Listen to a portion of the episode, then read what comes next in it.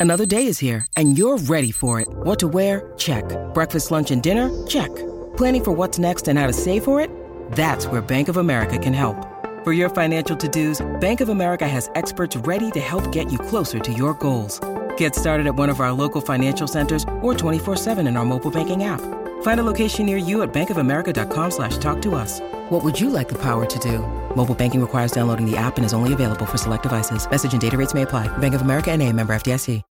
When you need mealtime inspiration, it's worth shopping Kroger, where you'll find over 30,000 mouthwatering choices that excite your inner foodie. And no matter what tasty choice you make, you'll enjoy our everyday low prices, plus extra ways to save, like digital coupons worth over $600 each week. You can also save up to $1 off per gallon at the pump with fuel points. More savings and more inspiring flavors make shopping Kroger worth it every time. Kroger, fresh for everyone. Fuel restrictions apply.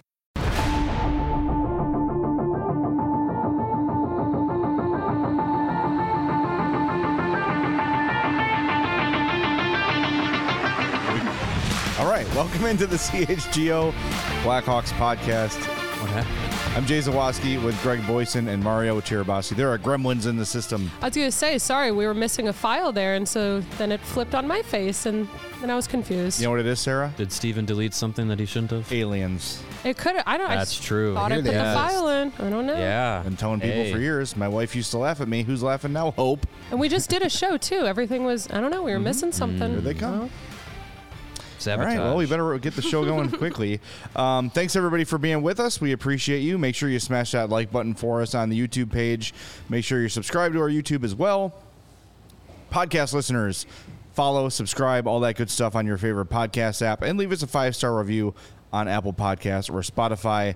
That would be very, very helpful. Uh, as you know, I think by now, if you're someone who watches the show, uh, yesterday, I guess late afternoon, Blackhawks chairman Rocky Wirtz passed away at the age of 70. Uh, Mario and I were able to jump on last night late and do kind of a quick uh, breaking news sort of a podcast. Greg was at his uh, trivia event, so didn't get the opportunity. So um, before we all get into it, we want to give Greg a minute to just kind of offer his thoughts right off the bat and uh, and let us know what you think. Yeah, um, thank you. You guys did a great job last night, so trying not to repeat how you guys laid it out as much. Uh, obviously, first and foremost, uh, sending my condolences and sympathies to the, the entire Wirtz family and Blackhawks organization.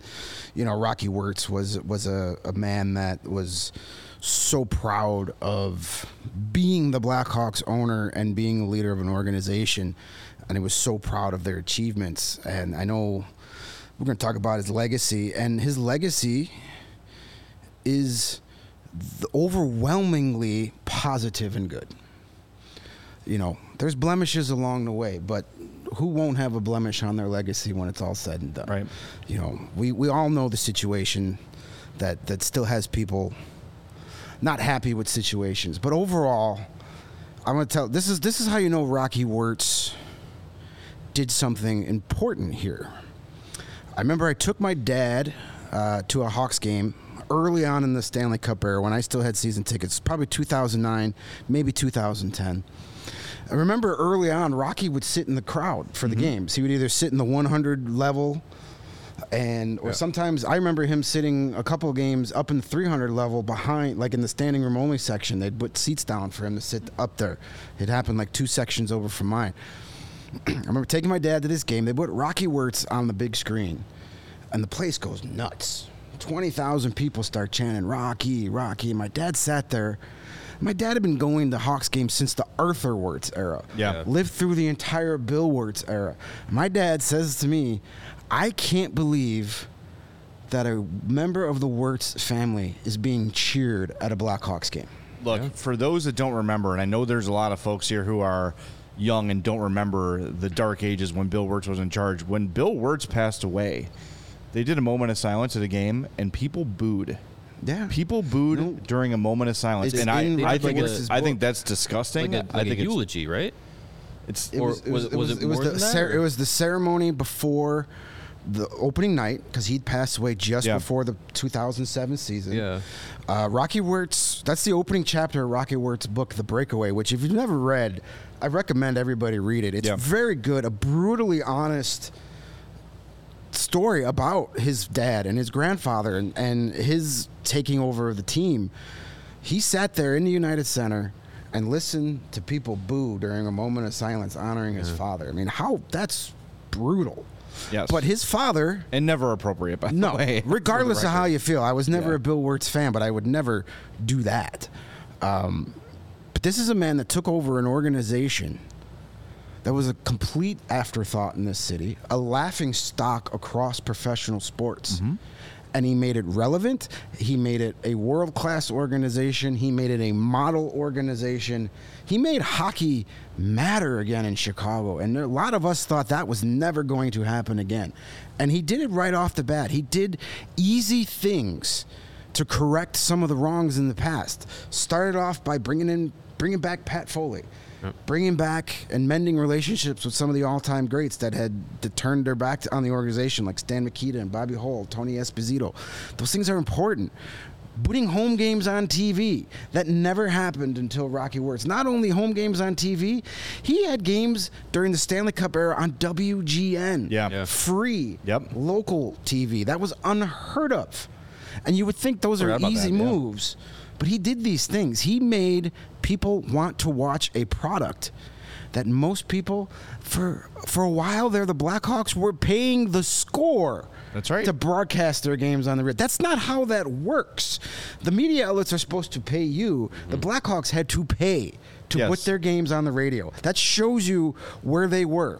I was in the I was I produced those games and I was in those meetings and uh, boy that was again pre Rocky and you talk about like an organization that was just in the past like just sleepy and all old guys running that just did not understand the concept of I mean the fact that you think up to what 2007 that putting your games on TV is bad for business shows you how backwards thinking they were. Yes. It was just it was crazy and it was it was kind of ingrained in the organization like top to bottom it's how everybody thought and it was weird and i mentioned on last night's show that and I'm, this is in rocky's book as well that forever the expectation would be that when bill either passed away or was ready to retire that peter wirtz would take over the blackhawks and peter was much more in line with bill's way of thinking so when rocky took over it was a big deal in the family. It was a big deal. It was kind of a shock that Rocky was the guy that got it, but thank God it was him. Yeah. Right. And yes, putting games on TV is easy.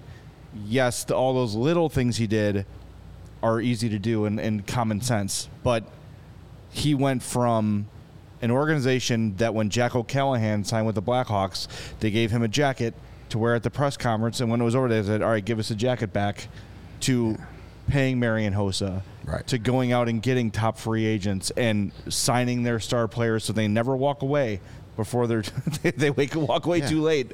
You know, in a lot of cases, Right. Like that, it was a complete shift in how the business was run. And it took it from in 2007. There was a story on ESPN.com that the Blackhawks were the worst franchise in Yeah, they were up, sports. they were up there with like the Los Angeles Clippers. Yes. And, And- six and- years later, Sports Illustrated had a cover that said the franchise that saved hockey with the Blackhawks on it. Yeah. In six years, from worst to one of the top organizations in sports, and Rocky Wirtz gets a ton of credit for that. Absolutely, and and coming on at that right time too. You know, it was right after Patrick Kane was drafted, Jonathan Toews was coming. It was right at the perfect. It was the perfect storm Yeah. to have new ownership as this exciting new team is coming together. It's kind of weird how, it- you know, history is kind of repeating itself Yeah. right now. Um, but there were some of the other things about Rocky that you could tell he cared. He cared about winning, and you, I guarantee you, if there was no hard salary cap in the NHL, he would have done. He would have given the okay to do everything possible to keep all this that team together as long as possible. Yeah. Yeah. He, he did it. ev- ev- Everything you know, the long term deals for Seabrook and Keith and Hossa and Kane and Toews. But you, I guarantee you, if there was no such thing as the hard cap or a luxury tax, he'd pay that tax. Brandon Saad never would have been traded. Artemi Panarin never would have been traded. Think about that 2010 team would have never been dis- Yeah, dismantled. Dustin Byfuglien wouldn't have had to get traded. You know, uh, you, you wouldn't have had to trade away Teuvo Teravainen to get rid of Bryan Bickell's contract. All these things, there would have been four, five, six Stanley Cups, or at least a couple more trips to the Cup final. Yeah. Because Rocky Wirtz loved to win. He did. Well, and that's what, what? made him so different from all the other owners in this town. It wasn't just about the gate. And winning is good for the gate. There's- That's the yes, whole point. When you win, more people want to see you. You play more playoff games. Where his dad's mentality was, let's just get to the playoffs, get that one series of extra tickets. Anything after that is gravy. Yeah. But we don't actually care about winning. Those 80s and 90s teams that were always so close, but Rocky made sure that they went over the top See, and they got those guys. That's a great point because when you look at the '90s Hawks, all the guys that made me fall in love with the game, Hall of Famers. Larmer, Belfour, Chelios, that team was always one guy away from winning a cup, and they were probably good enough to win a cup. Like that series against Colorado in '96, whoever won that series was winning the cup. But Colorado had a little more firepower. They had Patrick Roy versus Eddie Belfour, so a little bit notch better in goal, even though Belfour was outstanding in that series. Yeah. But the Hawks would never, ever go out and get that big free agent. It was always big name at the end of his career. Was Doug Gilmour, Wendell Clark, Paul Coffey. Wow, look at these names. These guys are Hall of Famers. Yeah, they're five years past their Peter prime. Bondra. Yes, mm-hmm. right. you know, they were never yeah. go get the big free agent. How many times did Hawks fans believe Brett Hull was coming to the Blackhawks? or Keith Tkachuk was a guy that Yeah. was forever. And yeah, and Brett it- Hull. Brett it- Hull. I, I know a guy that, that his buddy says that it's, it's going to be this year. They're going to trade for Hull every every summer. In the '90s, you heard And Brett uh, Hull was put coming. Brett Hull on any of those '90s Hawks teams, and you got at least one cup guaranteed. Absolutely. think so, yeah. Guaranteed. Absolutely. So- so, so he, yeah, Rocky cared. he- He loved. He loved hearing his name chanted. Who wouldn't? He loved the pictures that he got to have with the Stanley Cup. He lived for that, and that's what you want out of your ownership. We have too many owners in this town and all across pro sports that just care about the bottom line.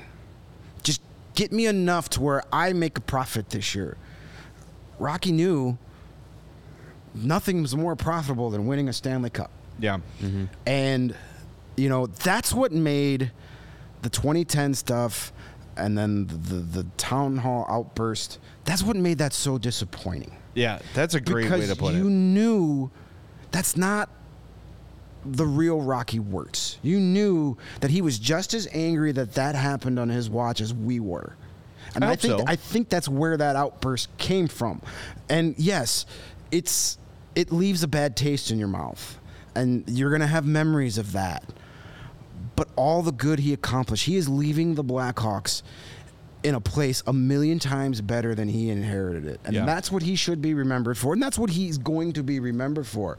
But yes, there's the blemish. And that's what made all of that so disappointing because you knew Rocky really gave a shit and Yeah. really cared. And yes, the, the, the law firm report pretty much in the reports, I, you know, it's fairly apparent he didn't know a lot was going on at the time. Uh, I, I don't think it ever got that far. But you know, there's the response to that, and then there's all that stuff, and we don't need to go over. We've talked about that a hundred times. The bottom line is, at the end of the day, the positive. Rocky cared about the fans, cared about this team, cared about cared about this city. He invested so much into programs within the community, within different organizations. Very charitable. And that showed a lot. So again, that's why the 2010 stuff was hurts more because you never thought Rocky was a villain. You know, people who lived through the Bill Wirtz thought Bill Wirtz was a villain. People who lived through Arthur Wirtz thought Arthur Wirtz Yeah. was a villain. You never pictured Rocky as a villain. I've been thinking a lot about that outburst over the last what 12 hours or so, whatever it's been, 18 hours since we got the news of the passing, and and I think what shocked everybody there, including Danny, who was sitting right next to him, was that it seemed so out of character. And it seems so out of the blue. Like we had never seen that kind of behavior from Rocky before, uh, or really since, right? Like it was just that kind of one isolated incident, then the double down, and everyone's like, "Where is this coming from?" And I, look, whatever the reason is, there's no excuse for it. I'm not trying to justify it. I'm just trying to understand it and where he was coming from in the moment because we have people who work for All City who used to work for the Blackhawks who wrote us privately and said, for, for what it's worth, working for Rocky Wirtz was a pleasure. Every day was great, treated us all very well. Uh, there was never any kind of weird tension or anything like that. And I think that outburst struck people. And I, I don't know if it was Rocky maybe just embarrassed about the whole thing and just wanting to move on. And, and maybe his thought going into the town hall was this will be a fresh slate for us. We can kind of restate where we're at. And big miscalculation from him to not expect that question coming. But I feel like that might have been why the reaction was what it was was look, it's handled. It's settled. Kyle Beach has his money. We're all looking to move on here. It's none of your business how we're going to handle things from here on out. Rude, course, all those things, absolutely. But I think I, I, I try to wonder, you know, where it came from. Again, if it's someone that is known as someone who's like that all the time, If, if Rocky Wirtz was Mr. Burns from The Simpsons, Yes. you'd be like, "Oh, Rocky's being Rocky." Right, But, but when was- you got a guy that's jovial and happy, and from all accounts, you know, I got to interview him once when his book came out. Great guy from from the ten minutes Yeah. of time I had from him. So to have that come from him, that's why it, it sticks with us. And I think much. I think also the embarrassment of being in charge and not knowing that that was going down. At least that's what the investigation found. That's what he says. And I saw a quote yesterday. I can't remember where it was. That this is before all this went down. John McDonough said something along the lines of, "I only tell Rocky Wirtz seven percent of what's happening." The rest of the stuff is on like a need to know basis. I handle the little things like is it presidential? Is it something he needs to know about? No, then I'll handle it. And if if John McDonough's the guy making that call, very little in his mind needs to go up top. So uh, I think embarrassment, frustration, uh, the hope to move on, hoping the question wouldn't come, and then the frustration when it did. Again, it's not an excuse. It's not an excuse, um, but I know you try to understand where people are coming from on these things and knowing what we know about Rocky, that's kind of the only explanation I can come up with. Yeah, and that's fair and, and just, and I think it's on point. Um, you know, and, and and to move on from that and just wrap up the, the, the thoughts on Rocky. You know, it, he was he saved this franchise. There's no doubt about that. We wouldn't be sitting here with these jobs if it wasn't for Rocky Wirtz. and I think going forward, I think the Blackhawks are in very good and capable hands. Uh, you know, I don't know the exact uh, plan, but I'm I'm positive it's Danny who's going to take on that role going on from here. I know there's other siblings that could be, you know, maybe a partnership, but I think Danny has been groomed for this role and and you know, having conversations both on the record and off the record with Danny Wirtz over the last year and a half, you could tell the values that were instilled from Rocky and, and his parents. And you know, I think the I think the team is in very capable and good hands going forward. Um, and uh, you know, it's a shame that we still have to bring up the 2010 stuff. You know, It's I- never gonna go away. I- I- it We is what it legacy, is. it's part of it. right? And and but in the end, the positive overwhelmingly outweighs the negative from the Rocky Wirtz era of the Blackhawks. And you know, I, I'm I'm grateful that we had that time that, that and he was able to what for everything he did for this organization for this sport um, in this city.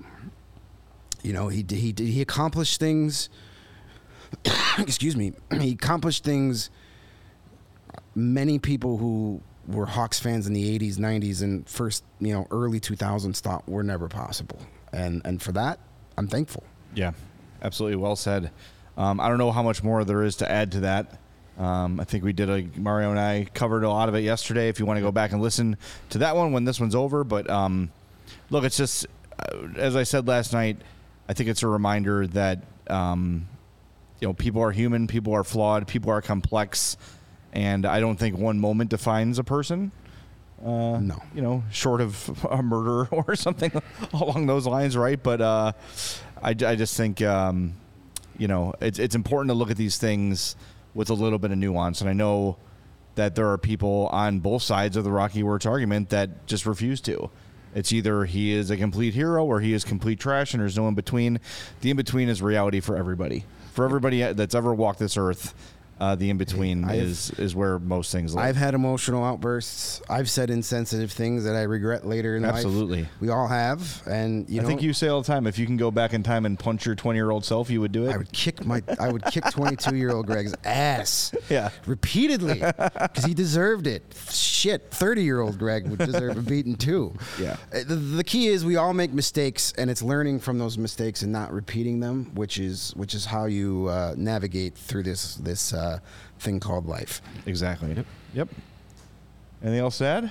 No, I, I'm. I think you guys all uh, covered everything, and um, yeah, I think we'll know what the future of the ownership looks like relatively soon, because you'd figure they'd get that ironed out before the, uh, the the the season gets underway, and yeah, I think it makes the most sense that Danny would step into that role of Yeah. Kind of being that face of ownership for the Blackhawks, and I'll go from there. But yeah, it's it's like I said last night. It's it's weird. It's unexpected. Uh, it's really sad. Um, you know, just unfortunate part of life that it has to end. Yeah, no doubt about it. Uh, Greg, you want to tell us how we can look uh, look good on a golf course uh, this summer? Uh, I do. I mean, at least in terms of clothing and not, uh, Not in terms of scores. Yeah, swinging First, the club. Don't look at the scorecard. That's not going to happen Uh, for me. Don't look at me trying to swing a golf club. It's all about the vibes on I haven't course. swung a golf club in probably. 50, I think the last time I swung a golf club was uh, the opening of the 2009-2010 uh, season when the Hawks were in Helsinki. I was at a bachelor party that started at Top Golf. All right, I- was listening go. to that game on the radio. Nice. See, Top Golf is fun because you can shank it or hook it or Oh, yeah. whatever you want to do, and you might still get points. yeah, no one cares. Yeah. But anyway, if and when I ever decide to uh, hit the links again, I am ta- calling up our pals, our friends, Pins and Aces, and I'm going to get hooked up from head to toe in the best golf apparel. Pins and Aces is the official golf apparel partner of All City and CHGO. We love our Pins and Aces gears, and it gets tons of compliments on and off the golf course. They're a family owned and operated uh, apparel business and they make amazing polos. More on that later when it comes to our CHGO golf outing coming up in about a month. Uh, polos, hats, golf bags, even our favorite beer slash beef sleeve, an innovative product that allows you to store seven beers or four regulation beef sandwiches right inside your golf bag and keeps those drinks cold or those sandwiches warm for the entire round, depending on which. Uh, need you need to quench your thirst or your hunger. So check out pinsandaces.com and use the promo code CHGO to receive 15% off your very first order and get free shipping. That's one hell of a deal and you can get that at pinsandaces.com. Yeah, and if you want to get uh, fitted out in some some branded uh, NHL MLB merch, go to foco.com to get fitted out in the best sports gear around. They've got hoodies, shoes, signs, bobbleheads, banana hammocks, and everything in between. It is baseball season. Baseball season's underway.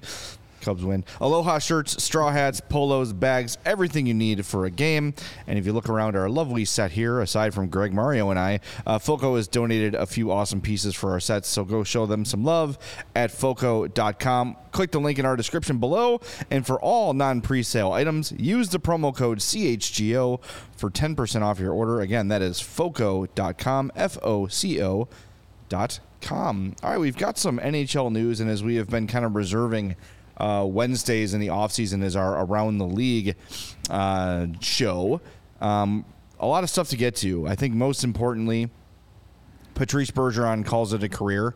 Uh, he is retiring from the Boston Bruins, and uh, a hell of a career by Patrice Bergeron. I think that's that's uh, understating it. Uh, 1,294 games played, 1,040 points. He was a plus 289, five Selke trophies, one Stanley Cup. Uh, just a fantastic all around player. Six Selkes, right? Uh, it says here five on the uh, on the old hockey reference page, but maybe it hasn't been updated.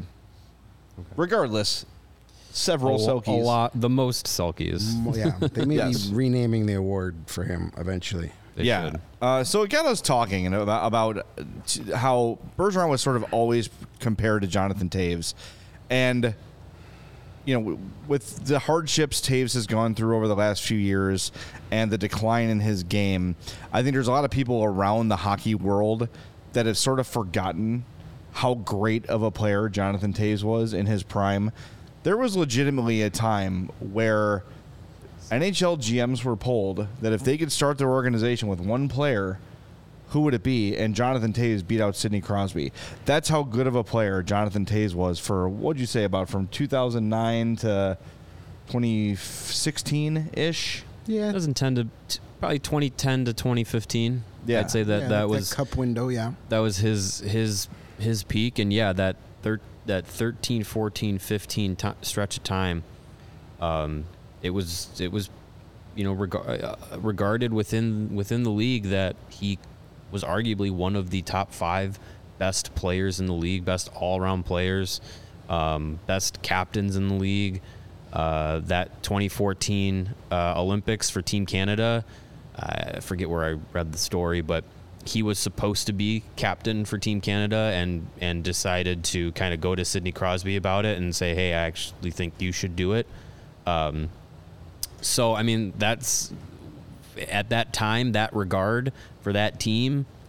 Uh, I don't know what more you need to hear about you know a guy's peak uh, in in in his career, and you know uh, we were talking about it before the show. Bergeron compared to Toews, the longevity, the the accolades, the, the you know the numbers, Stanley Cups, and all that stuff. Um, both first ballot Hall of Famers, I think, in in in the eyes of pretty much everybody, and uh, it's I think it's just Toews' peak. I think was higher than Bergeron's, as we were talking about before, but the length of maybe not peak, but at least that upper elite level hockey player, that length of time for Bergeron lasted longer than it did for Toews. Yeah, I think there's you know there's understandably those factors that Toews had, has dealt with that have obviously stunted his later career. Missing an entire season is never easy to bounce back from. I think you know the way he performed last year, despite not being in in very good health for most of the year, was pretty impressive. That he can come back and and be as effective as he was. Now it faded as the year went on, and he missed you know a month or whatever it was there at the end. Um, but yeah, I, I think that that you put it well. Toews had a better peak, but Bergeron had a better long career Yeah. than Toews did. But I, I just I just get frustrated with. I think there's a lot of factors for it. Um, I mean, look, the last Hawks Stanley Cup was 2015. It was almost 10 years ago. So I think people have just maybe forgotten about how great those teams were. I also think maybe some people have Blackhawks fatigue from them being as good as they were for so long. I think a lot of it is the Kyle Beach stuff where people just don't want to acknowledge that the Hawks were really good at hockey for a really long time. It could be a combination of the three, but there's been a lot of erasure about the kind of player Jonathan Toews was Yeah.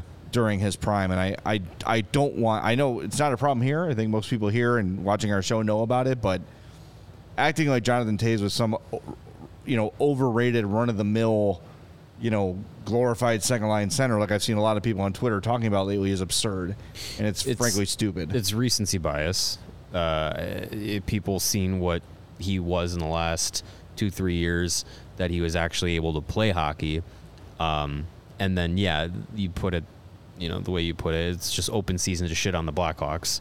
Um, so, yeah, that, those are obviously factors that, that come into play. But, yeah, I, I, I think as time passes, when guys like Bergeron and, and, and Toews are are out of the league, I think you're going to look at it and say like they were pretty comparable players uh, over the over the time of their careers, and um, you know both of them, you know leader. Uh, Messier Leadership Award winners, both of them Selke winners, both of them Cup winners. Um, yeah, just just guys that that when you put them on the biggest stages, they they performed and they were performed consistently for a very long time uh, throughout their careers. So uh, it's it's it's it's interesting. The um, uh, JFresh, hockey uh, data guy, he uh, he put out there. I'm gonna go. I'm gonna find it as I'm describing it. He he compiled the lists of uh, balloting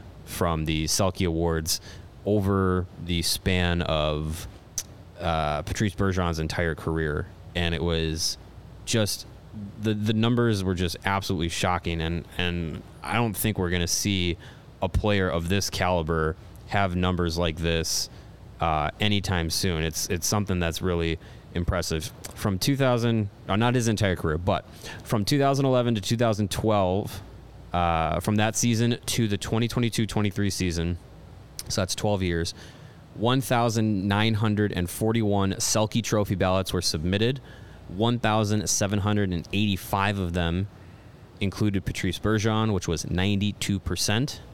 And of those 1,941 ballots, 937 seven of them had Bergeron in first place, which is 48% of the votes. So, over a 12 year span from 2011 2012 to 2022 23 last season, uh, 48% of all Selke Trophy first place votes went to Patrice Bergeron. Like, I, I, I, I don't think we're going to see a, def- a player for that award, as funky as it can be sometimes.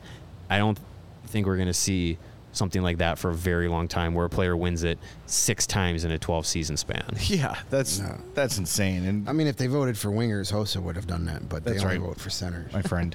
It's conspiracy against the wingers.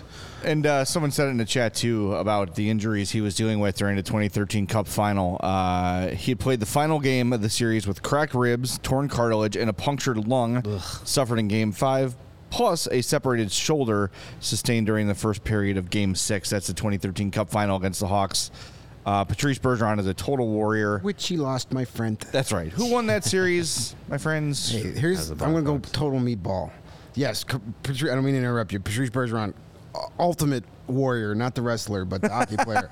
Like just exactly what like he's hockey culture. The good things about hockey culture personified. Yes. Absolutely. Uh, yes. He's, he's, he's a guy you would want to lead any team that you have. Absolutely. But I'm going to go total meatball fan right now. Here's the only stats that matter when you compare Toews to Bergeron. Stanley Cup final record. There you go. Jonathan Toews, 3 and 0. Yeah.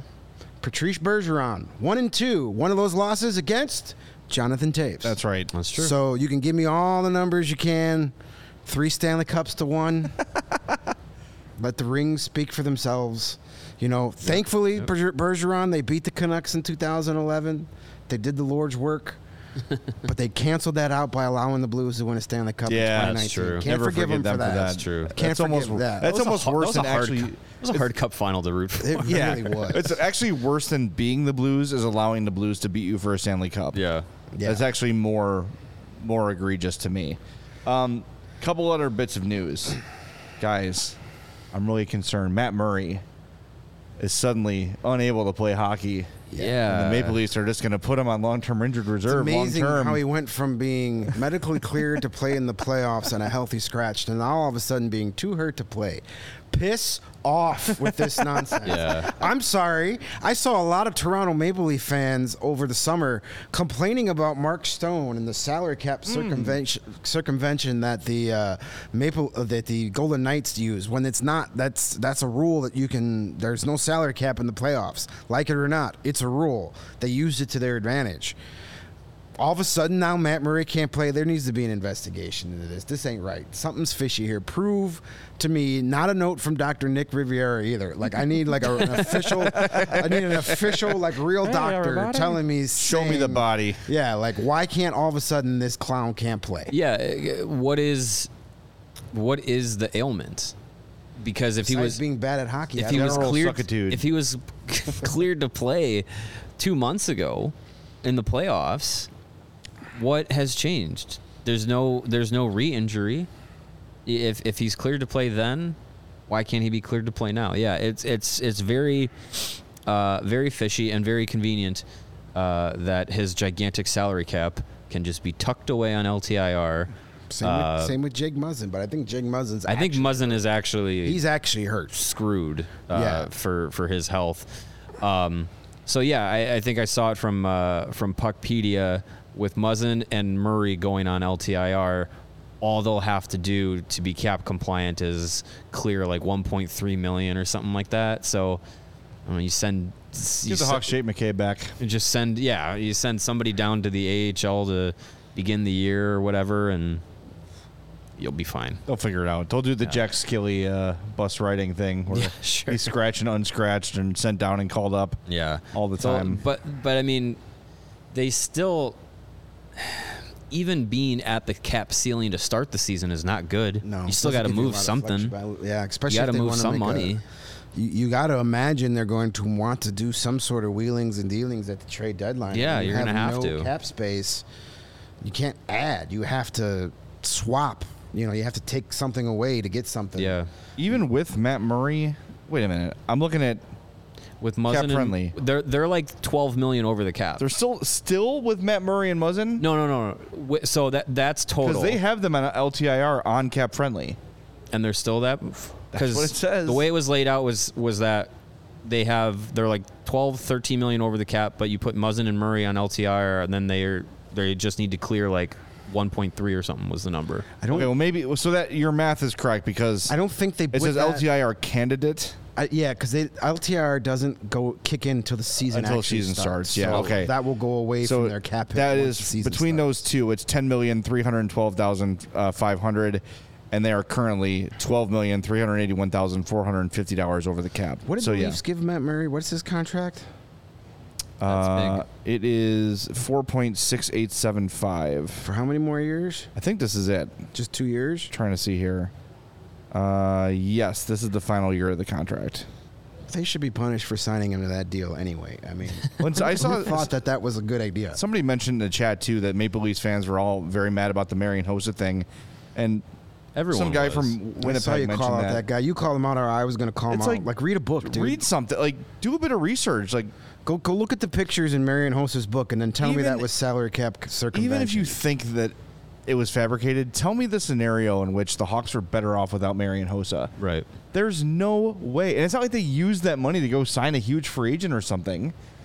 That Yeah. Hossa leaving was like the start of the decline for them. yeah That's that's what started the downward arrow for the Hawks. Like, come on, that's it's just ignorance. Like I get, and look, Seabrook's circumvention, of course. Like they've done it before. yeah. Hey, why don't you go get those nine surgeries you've been needing for the last Yeah, 10 years? right. Get them all at once. Exactly. We'll pay like, for th- it. of course, teams circumvent the cap because they have to. Yes. But like the hosted thing is a horrible thing to cite. Again, that's your whole Mario. It's open sh- season to shit on the Blackhawks thing. yeah Um It is, and I guess that's you know you you when you let something like that happen on your watch, you kind of leave yourself open for that. But man, like if you consider yourself someone that follows the game of hockey, if you're still on the Marian Hossa thing was a cap circumvention, like you said, pick up a book. It's right there. pick It's- up his book Yeah, read his book. It's it is harrowing. Look, Yeah. uh, take take a look at the pictures he put in there. That's all you Yes. need to see. You don't And have to read it because I don't know if that guy can read. So, like, just look at the pictures. There's pictures for you. I've been Mr. on his Winnipeg podcast radio before. Guy. Yeah, he, he's good and he's a- he's a good dude. I've been on his show before, but open foot insert, you know, Like, open dude. mouth insert foot. come on now. Uh, but yeah, I mean, he was on like re- like rejection drugs that usually organ transplant uh, patients he was get. he was basically taking uh, chemo Yeah. chemo level pills right. to to play hockey you can't do that your body your body will eventually completely shut down Yeah. uh, so insane what the man went through to to win that last Stanley Cup. and Yeah. people still uh, people still take you know pot shots at that when you say oh he's having one last game it's like oh I thought he was allergic. He's playing one game in which he hasn't played in the last six years. Right. the one game is not going to all of a sudden re aggravate to the level that he was experiencing. It's one game he's probably not even going to wear full pads. Probably just wear a jersey and, and pants and be fine so Yeah. yeah And by the way, if, if you're a fan of the legendary number 81, you can get our legendary 81 That's right. shirt it's true 50% off right now. Now through over Sunday. At CHGOlocker.com. Also, our Chicago, our CHGO hockey shirt is also 50% off. Plus, there's some other great stuff from our other shows too. But right there, mm-hmm. that beautiful 81 legendary shirt, 50% off at CHGO Locker. Yeah, and I saw the uh, the number ninety eight designs are starting to ship out too. yes, they are in en route I'm, I'm looking forward to getting getting both of those uh, at some point. Yeah, keep your eye on your mailboxes. And if you want one, uh, chgolocker.com. And as always, Die Hard save uh, 20% on all merch. And by the way, uh, I saw someone in the chat ask, How do you become a diehard? Very easy to do that. Go to allchgo.com to sign up. You'll get access to all of our great written content. You'll get a free shirt or hat upon sign up. Uh, you will get uh, discounts on all of our events and all of our merch from there on out. That includes our, our golf outing, which we're going to tell you about later. Our uh, takeovers, the uh, Cubs and Sox takeover at Guaranteed Rate is tonight. That one is sold out, but the, the Cubs series is coming up. So there's always great stuff. We got Bears tailgates for every home game, mm-hmm. which are a great time. So sign up to be a diehard. Once you get the free shirt and once you go to an event or two, thing pays for itself. And then every year upon renewal, you get another free shirt or hat of your choice at sign up. So take advantage of it. And then anytime we have these 50% off deals, you can still apply that code and save an extra 20%. Yeah. So it just, it pays for itself. And, and, and really, it helps us keep giving you all the content we give you. You know, we're going to give you six podcasts this week. We're happy to do it. But those diehard memberships are one of the way we drive revenue, and uh, we appreciate it. So if you like what we're doing here, uh, consider becoming a diehard. Gift subscriptions are available as well. So if you got a friend who doesn't know about us or maybe can't afford it at this point in your life, help them out. Give them a diehard membership as a gift as well. Um, other news around the league. The guy I wanted the Hawks to sign, the big free agent, Sebastian Aho, is now off the market. Yeah, I did. gonna say, I- wasn't that just Monday? It's That we yesterday. talked That was yesterday, Monday. too. Was that yeah. yesterday? Jeez. Yesterday. Yeah, well, Sebastian Aho, eight years, nine point seven five per year in Carol- Carolina. good cap hit for Carolina. That's yeah, that's a great that's a great deal for him. Great deal for for Carolina, and smart on both sides. No no reason to uh, not invest in him, and like it's it's definitely part of what the Hurricanes are trying to do to to keep their contention window extended as long as possible. Um, yeah, he was one of those. Uh, not this was it this summer's? Yeah, this summer's uh, upcoming free agent class. He's one of those guys that was in that top top level of, of player that we thought, oh, you know, if it's not the biggest dog, one of them. But uh, yeah, uh, I I didn't think Aho was ever going to reach free agency. Um, and then this afternoon came to Yeah, fruition. As soon as July 1st hit, there was a lot of chatter that they've been working and trying Yeah. to get this done. So I never expected him to hit a free agency. There was a lot of, you know, more of perfect scenario type when we were talking about him being a target this summer.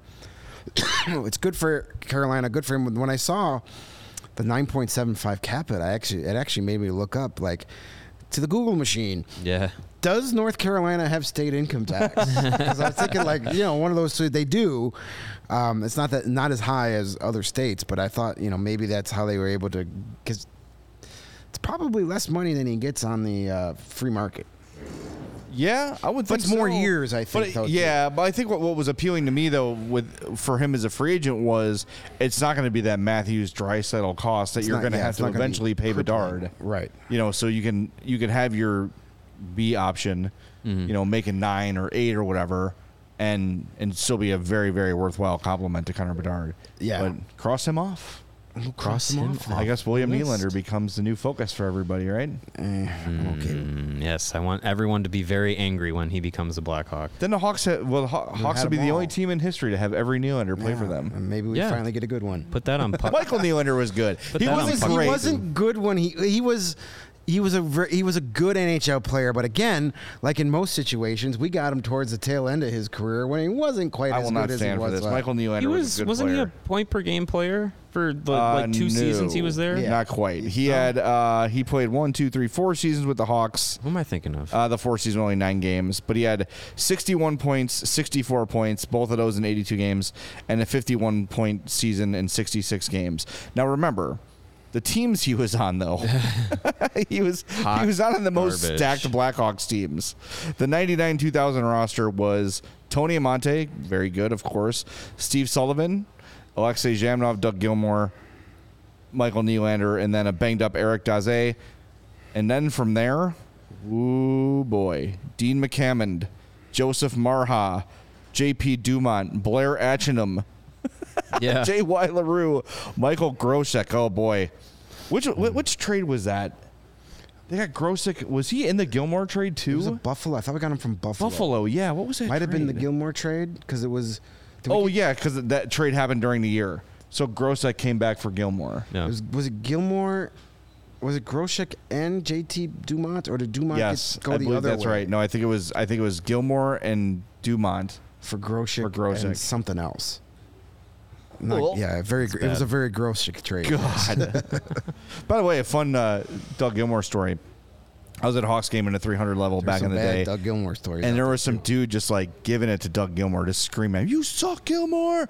You suck!" And he's yelling and yelling and yelling the whole game, and then he peed his pants. Doug Gilmour, or the guy. The guy, I don't know if Doug. Did. I couldn't tell what the black breezers on, but the guy was just standing there screaming, and all of a sudden he stopped. So we all looked back and we just saw like the puddle form. Oh God. Ooh, that guy's had a lot. He has had a lot to drink. So, oh man, Steve McCarthy. Remember Steve McCarthy? Good old number five. Vaguely. He hit my wife with an errant puck at uh, at the edge in Bensenville. there you go. Jeez. I mean, that was a that's a bad team. Like Tony Alright, Monte was It's great. Some some horrible team. All right, I'll I'll I'll apologize for some of my uh, Michael He Nylander slander. he, was, a real, he he was was a- real smooth skater, gr- really nice playmaker. Not surprisingly pretty soft, um, but he was an effective. He was pretty good. He was pretty good Yeah. for a second line center. He was pretty good. So, all right. what else we got around Still the don't. league here? I I mean I don't want William Nylander to be the. the Well, he's prize. he wants ten. I'm not giving him ten. I don't know. Uh, maybe it's It's so hard to tell Maybe it's out ten Toronto. in Toronto. Maybe if it's if it's open market and Bessie's getting his nine. I don't know. I, I Maybe feel like that's- that's the maybe kind of guy who can get a bidding war going. I'd rather I'd rather wait till the following summer and see what happens with Draisaitl or Rantanen. Brandon's very. I mean, you I could. love Draisaitl, but he's gonna be so expensive. Uh, Draisaitl's gonna be more expensive than Nylander. He was What's the odds that Rantanen hits the market? We'll see. Eventually, Uh, Colorado's got to stop paying everybody. That's, It's- someone's uh, going to get sure. sacrificed eventually. No, I agree. But we'll see. Yeah. Um, I don't know. Toronto's got a lot of uh, a lot of decisions, not a lot of easy decisions coming up, and no matter what they do, um, you know, people are going to be. Some people will be outraged. Some people will be happy. Um, but they got to do something. But apparently, they're not doing anything this year. They're going to go right back with it with the same group, Sure. and then act surprised when they get eliminated from the. Well, they added early Dome, in the if they if they go back with the core four, which it looks like they're gonna, and they add Max Domi and Tyler Bertuzzi. So it's a much better team if they don't lose anybody big. You're you're hoping and praying that everyone's healthy and you don't have to. Uh, if you have if you have a fully healthy club going in going into the trade deadline and playoffs because you have no cap space, sure. Hopefully that works out for you, but I don't know. That's you got uh, Samsonov in net. Yeah, he has had one pretty decent season. Is he is he is he reliable enough defensively? Uh, you got Klingberg there. That's good for offense, but Not good it's Not great defensively. I don't know. It's, uh, it's we've s- I've, we've seen this movie too many times to I, I believe in it. It's, it's a lot of the makeup is the same. Questions, not que- on your questions, coach uh, either. questions defensively, questions in net. What is your what is your forward depth going to provide you? and then all Coaching questions like All it's going to take is one all the same. overtime playoff loss for them to get the "here we go again" vibe again. And I think there's going to be some of the pressure, some of the pressure of the first round exit jinx being off of them a little bit because they got out of the first round last year, but then you got your ass handed to you by the Panthers, who your fans Here's wanted your you to play. Yeah. Um, so I don't know. It's you might as well have lost in the first round. its finest. And it's going to be interesting to see what They happens. still, there. yeah, they They're still a, t- a top five, six team in the league. Like I have no Sure. doubts that they're going to be a top just- top seed in the East. But they're a great regular What are you gonna season team. I just there? don't believe that that core together can get it done when it matters most. I Yeah. think they they're a very uh, fragile team mentally, and that goes Yeah. a long way. The second you face adversity, they turtle. You know that that was we've said it many times about the Hawks Stanley Cup runs. They were mentally tough.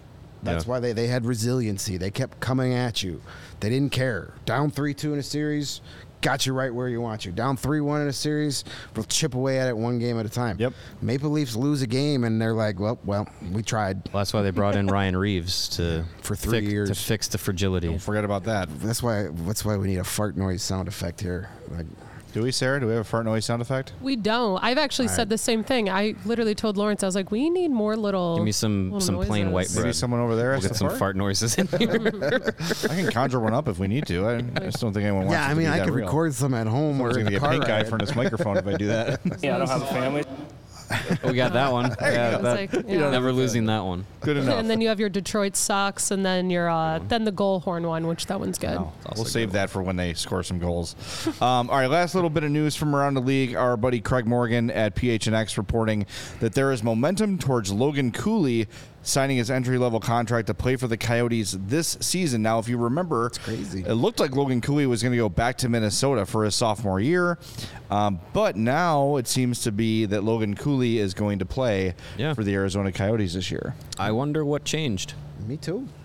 I don't know. Because it was always he waited until the The arena stadium deal. referendum, Yeah. and then when that failed, it was kind of like, nope, I'm going back to Minnesota, which made everybody freak out, saying, "Oh, he's never signing here." Mm-hmm. And now here we are, two months later. Should we speculate wildly? Yes. Uh, I mean, uh, what else are we going to do? Some sort of July. crazy conspiracies happening in Minnesota. I think. Aliens. Aliens. I clearly. think he was just too afraid to lose his job to Oliver Moore, and he was like, "Screw it, I'm out of here." That's There you true. go. that Fair kid enough. is so much better than me. I don't want him to embarrass Yeah. me. Eat my lunch at practice every day. I don't want it. I'm out of here. I can't take it. Well, That has to be the reason. We got to take up. We have issue with our buddy Cam Robinson now, who went on Twitter and said that he could give Connor Bedard a run for his money for the Calder. I mean, Logan he, Cool- he could. he's right. Cooley He's could, not, but he could. Don't think so. Look, I I I like Logan Cooley. I think. Lo- I think Logan Cooley is a, a fantastic player. He probably could have played for uh, Arizona last year and been a regular NHLer and contributed to them getting the sixth and twelfth picks. Um, and yeah, I think I think what we saw from him last year at Minnesota was really encouraging. I don't I have no doubts that he can step into the NHL, step into that Coyotes roster, play an elevated role, and, and have a pretty uh, impressive rookie season. Is it going to be more impressive than Connor Bedard's? I don't believe that to be true. Um, but also from Cam, like, look at this potential rookie class that is going to be uh, all vying for or have a chance to, you know, go for the, To Cal- finish in the, the second place Calder, to Connor Bedard. Calder Trophy as Rookie of the Year. Connor Bedard, Logan Cooley, Adam Fantilli, Devon Levi, Brandt Clarke, Luke Hughes, Matthew Knies is still eligible, I guess. David Urasek, Shane Wright, Simon Edvinsson, Dustin Wolf, William Eklund, and Olen Zellweger. It's a good rookie. Who the That's fuck is what Renee a Zellweger? what a rookie class. Like that is insane. Renee Zellweger plays It's from hockey. uh, Chappelle Show, the, the wife swap episode, which is one of the great ones. Who's Renee Zellweger? um, yeah, they're all going to lose to Connor Bedard. Thanks, Yeah. unless you've got the uh, the Pudwackian voter that's just going to well, be. see, that's where the Matthew Knies thing comes in because I worry about the people Eh. in Toronto and the East Coast. I think there's more people that hate the Leafs so than love them. Yeah, but you're gonna you're gonna have the you're gonna have the. Well, that was that was in the Athletic. yeah. All votes except one. Gee, I wonder who the were for one Connor vote Bedard. for Matthew Knies was. Hmm.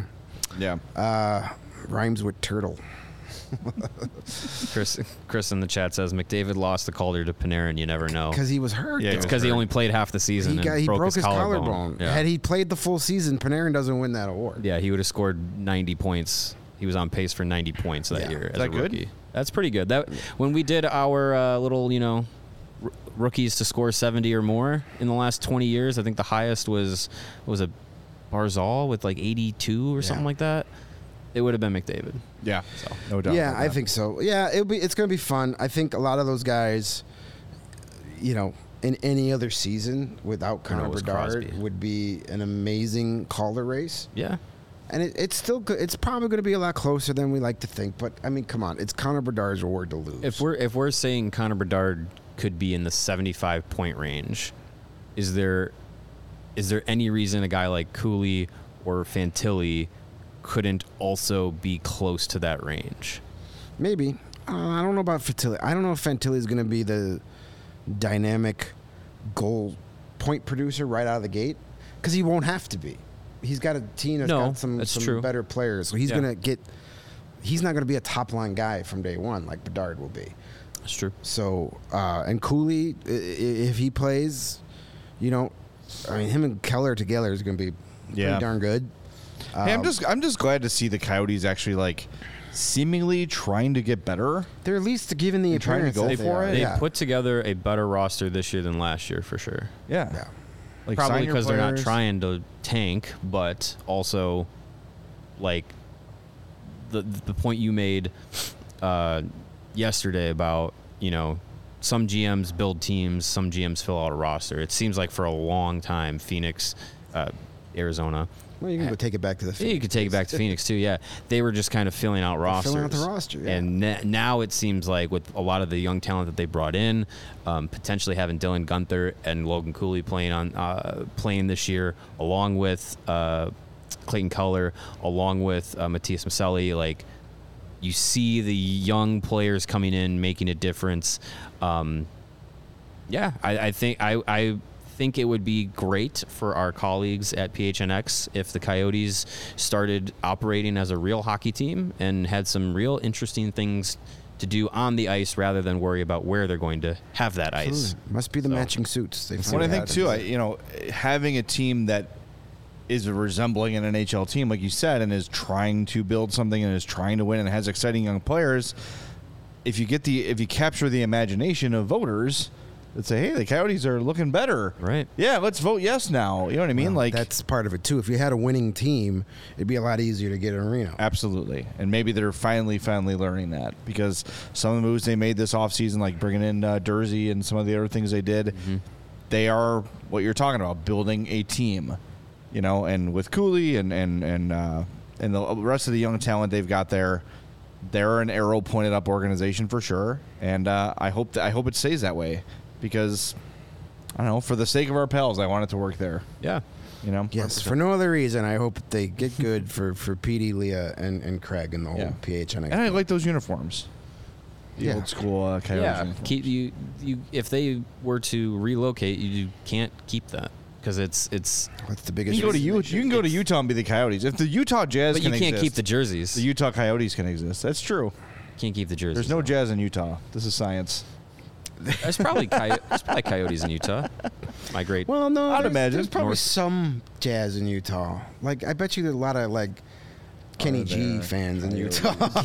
That's technically jazz. I guess, yeah, technically. Uh, Yes, Coyotes are quite common in Utah. There you go. So you don't have to change There you go. anything. There you go. I'm boom. just saying the Kachina. Yeah, you can't have the You Kachina. can't have anymore. those jerseys Said to have like because it's something all more. because it's all Arizona based. Uh, they could just you know do the uh, white white shirt, black tie, and black pants. There you go. A little little. Just uh, go back to the Cooperalls, just yeah, black Cooperalls, yeah. and an all white jersey with just a black stripe down the middle. perfect. Beautiful. They can all look like Michael Douglas from Falling Down. there you go. Exactly. All right. Hey, what are you doing August 25th? Well, scratch it off because you're coming to the CHGO Big Drive Energy Pins and Aces CHGO Kickoff Classic Golf Tournament at Cog Hill number two. That is the Ravines course. Again, 9 a.m. August 25th, Cog Hill. Be there. You can sign up as an individual, a twosome, or a foursome. And once again, if you're a diehard, you'll get a promo code. Email events at allcitynetwork.com to receive your discount code for the tournament. Your entry fee includes 18 holes with a cart, an exclusive Pins and Aces tee gift for every player, access to the limited edition Pins and Aces CHGO Polo, hole contest, great giveaways and prizes for contest holes, winning teams, and last place lunch, drinks, and a ceremony after the round. You can sponsor a hole, sponsor the tournament. If you want to, go to allchgo.com, navigate over to our events tab, click that CHGO Kickoff Classic link. All the information, including the email address to get your promo code as a diehard, and if you want to sponsor a hole, are all on that info page, allchgo.com.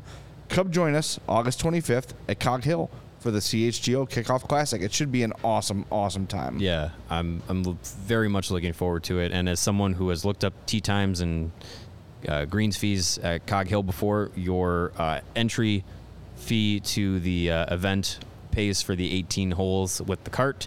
Everything else is gravy on top of it all. So it's going to be a great time. hopefully, we get some uh, hopefully get some good weather uh, out there for the uh, for the event. So you have a nice, bright, sunny day, nice, warm day. And when it's a bright, sunny, warm day, uh, while you have your Shady Rays on, reach into your cooler and pull out a nice cold Goose Island beer because they are the proud beer sponsor of us here at CHGO, and they have been Chicago's beer since 1988.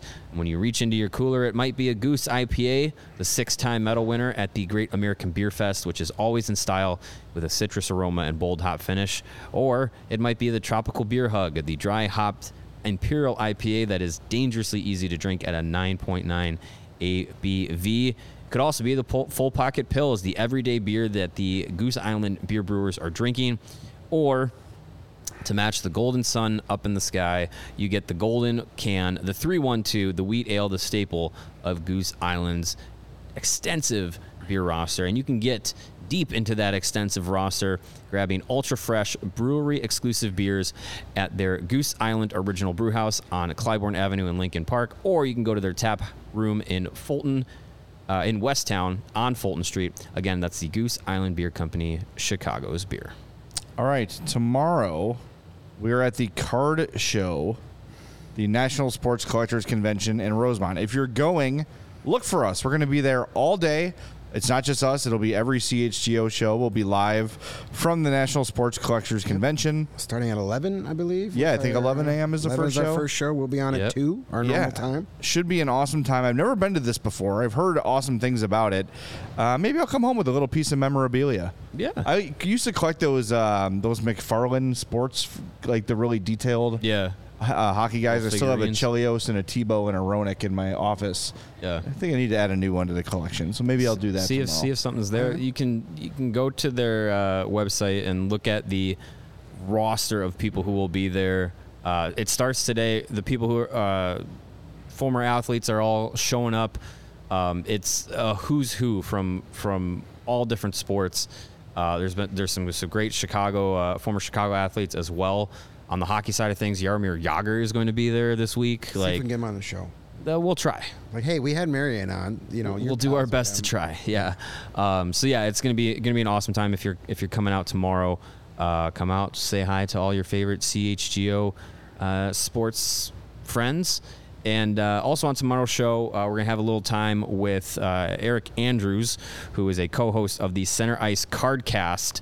Uh, he's also uh, with TheRink.com. So he's going to jump on. He is huge into uh, card collecting and sports memorabilia, so we'll have him on there talk a little bit of uh, shop with that with regards to Blackhawks and hockey cards and all that. And I think he's got some uh, some cards that maybe the uh, the players you were listing earlier today, Jay. We might find some hockey cards for the, some of those players. Give me a Uh, Steve Sullivan card. Yeah, so we'll uh, we'll talk with Eric a little bit tomorrow too. Should be fun. I'm going to get there early tomorrow to check out the convention.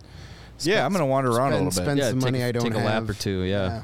Then me and Rick Camp from the I'm Fat Podcast are going to Shaq's Big Chicken after the show. So you Shaq's guys- Big Chicken. Shaq just opened a chicken restaurant in My, Rosemont. c- that's my cousin's favorite chicken place because he goes to Northwestern. and They have a place. They have a ch- what is it? A Shaq's Chicken. Sh- I, Shaq's big Big- Shaq something. yeah, they have a location there. Very I don't popular know why it's now. not called Chicken Shack.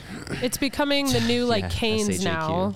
It's like Do they have more than one sauce? I don't. I've never been. Don't get me I've just started been. on I've been hearing all about it though. Raising Cane's is good, but how about a second sauce? no, uh, do not. But that sauce is Uh, the you- bomb. Canes is pretty pretty amazing. I love it too, but you can't, Sometimes get, you can't throw me a simplicity- barbecue sauce. all I Sometimes need is one simplicity sauce. goes a long way. I just need one. I'm a big fan of the toast you get at Raising Cane's. that is good. Yeah. I'm a big fan of and that. uh, unneeded and horrible for I like you. it, though. No, it's really good. But I would just love, hey, how about like It's like Texas a barbecue toast, right? sauce too, Bring your own sauce.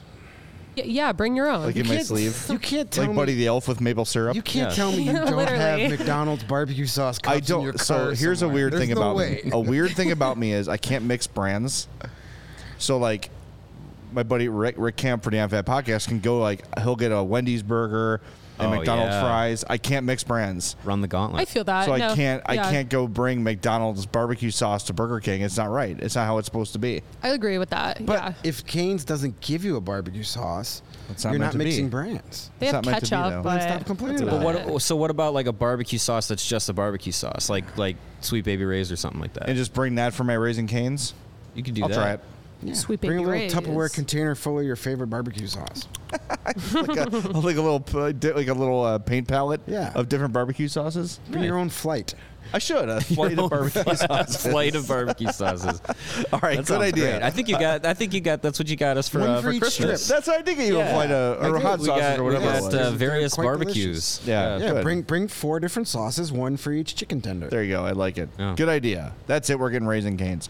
All right. We'll see everybody tomorrow at the card show, and we'll talk to you at 2 o'clock on the CHGO Blackhawks podcast. Thanks, Sarah.